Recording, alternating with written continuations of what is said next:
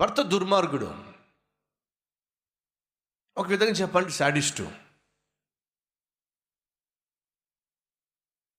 ఆ భర్త భార్యను భయంకరంగా కొడతాడు. ఆ భార్య బహుగా నలిగిపోతూ ఉంటుంది. కానీ బిడ్డలు బాగా చదువుకుంటున్నారు. ప్రయోజకులు అవుతున్నారు ఆత్మీయంగా ఉంటున్నారు. ఆ తల్లి మాట వింటూ చక్కగా అమ్మాయిలైనప్పటికీ కూడా అబ్బాయిలైనప్పటికీ కూడా తల్లికి లోబడుతూ చక్కగా పెరుగుతున్నారు. కానీ భర్త మాత్రం దుర్మార్గుడు. చావగొట్టేస్తూ ఉంటాడు. ఇప్పుడు ఈమె కానీ ఎక్కడికైనా ఫంక్షన్స్ కానీ పెళ్ళికి కానీ వెళ్ళింది అనుకోండి బంధువులు ఎవరన్నా కలిశారనుకోండి ముచ్చాలాంటి పిల్లలు ఇచ్చాడు దేవుడు నీకు. ఈ రోజుల్లో తల్లిదండ్రుల మాట పిల్లలు వింటున్నారా? లోబడుతున్నారా? తిరగబడుతున్నారు అలాంటి రోజుల్లో చక్కని బిడ్డలను దేవుడిచ్చాడు. చదువు సంధ్యలు లేకుండా తిరిగేటటువంటి పిల్లలు చాలామంది ఉన్నారు. నీ పిల్లలు చక్కగా చదువుకుంటున్నారు.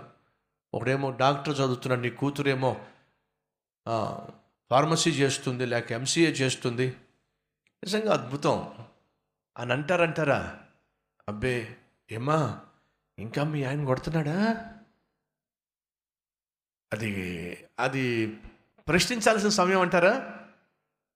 పెళ్ళికి వెళ్తే శుభమా అంటూ పెళ్ళికి వెళ్తే ఆ పెళ్ళిలో సంతోషంగా గడపాల్సిన సమయంలో వీళ్ళ ప్రశ్నలు ఏంటయ్యా అంటే మీ ఆయన ఇంకా అదే అంతేనా? ఏమైనా మార్పు వచ్చిందా? మీ ఆయన ఇంకా నేను కొడుతున్నాడా? లేక కొట్టడం ఏమైనా ఆపాడా? ఇంకా తప్పించి ఇంక అడగడానికి ఏం లేవా? అదే అడగాలి.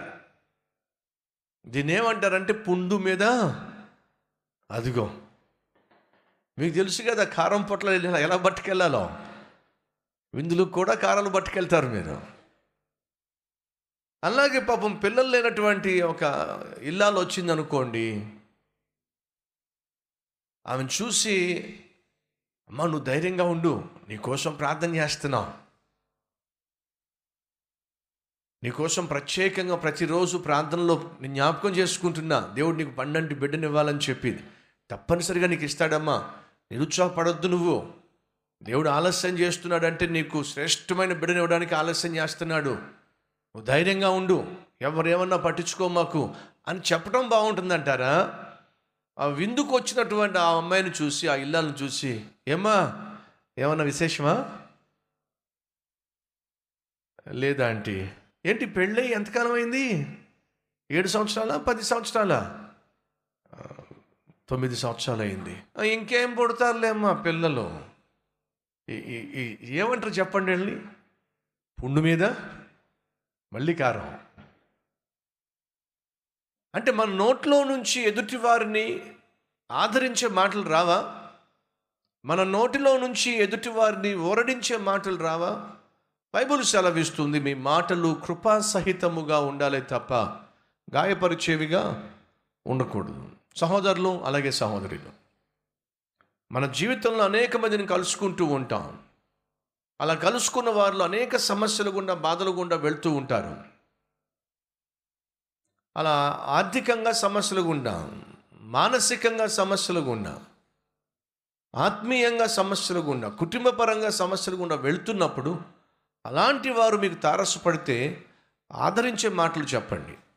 ఊరడించే మాటలు చెప్పండి. ధైర్యపరిచే మాటలు చెప్పండి. వాక్యాన్ని ఆధారం చేసుకొని విశ్వాసాన్ని పెంచే మాటలు చెప్పి ఎదుటివానికి ధైర్యాన్ని ఇవ్వండి. నిన్ను చూసినప్పుడు ఆ సహోదరి ఆ సహోదరుడు సంతోషించాలి. ఇతడు ఖచ్చితంగా నాకు ఓ మంచి మాట చెప్తాడు. నన్ను ఆదరించే మాట చెప్తాడు. నన్ను ఆదరించే మాట మాట్లాడుతుంది. అని చెప్పి నీ మాటలు వినడానికి ఇష్టపడాలి కానీ పనికి మా ఎదురుపడింది. నన్ను తినేస్తే ఇప్పుడు. ఏదో ఒక సూటిపోటు మాటతో నన్ను పొడిచేస్తే బల్లెంతో పొడిచేట్టు పొడిచేస్తే ఈ నోరు సరైంది కాదు అని చెప్పి తప్పించుకుని పారిపోయే విధంగా ఉండడం మాత్రం మంచిది కాదు. ఈరోజు ఈ మాటలు వింటున్న సహోదరి సహోదరుడు ఒకవేళ నీ జీవితంలో ఇంటిలోనే సమస్య ఉందేమో నీ ఇల్లాళ్ళతో లేక నీ భర్తతో సమస్య ఉందేమో ఇబ్బంది పడుతున్నావేమో ప్రార్థన చేద్దాం. మన ప్రార్థనకు జవాబిచ్చే దేవుడున్నాడు. ఆయన ఖచ్చితంగా జవాబిస్తాడు. లెట్స్ ప్రే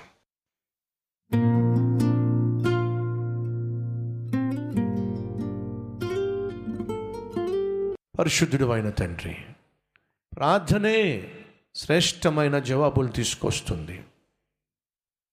మా కోపతాపాల వల్ల మా అరుపుల వల్ల కేకల వల్ల గొడవ పడ్డం వల్ల ఇంటిలో సమస్యలు పరిష్కరించబడవు. కేవలం ప్రార్థన చేస్తేనే ఇంటిలో ఉన్న ఇబ్బందికి ఇంటిలో ఉన్నటువంటి ఇరుకులకు ఇంటిలో ఉన్నటువంటి ఆర్థిక సమస్యలకు పరిష్కారం. గర్భఫల విషయంలో పరిష్కారం. భర్త వల్ల భార్య వల్ల బిడ్డల వల్ల ఉన్న సమస్యలకు పరిష్కారం. ఇంటిలో ప్రార్థన చేయటమే. అలా ప్రార్థన చేసే కృపను ప్రార్థన చేసే మనస్సును ప్రార్థించే హృదయాన్ని నీ బిడ్డలందరికీ దయచేయమని ఏసునామం పేరట వేడుకుంటున్నాం తండ్రి. అమెన్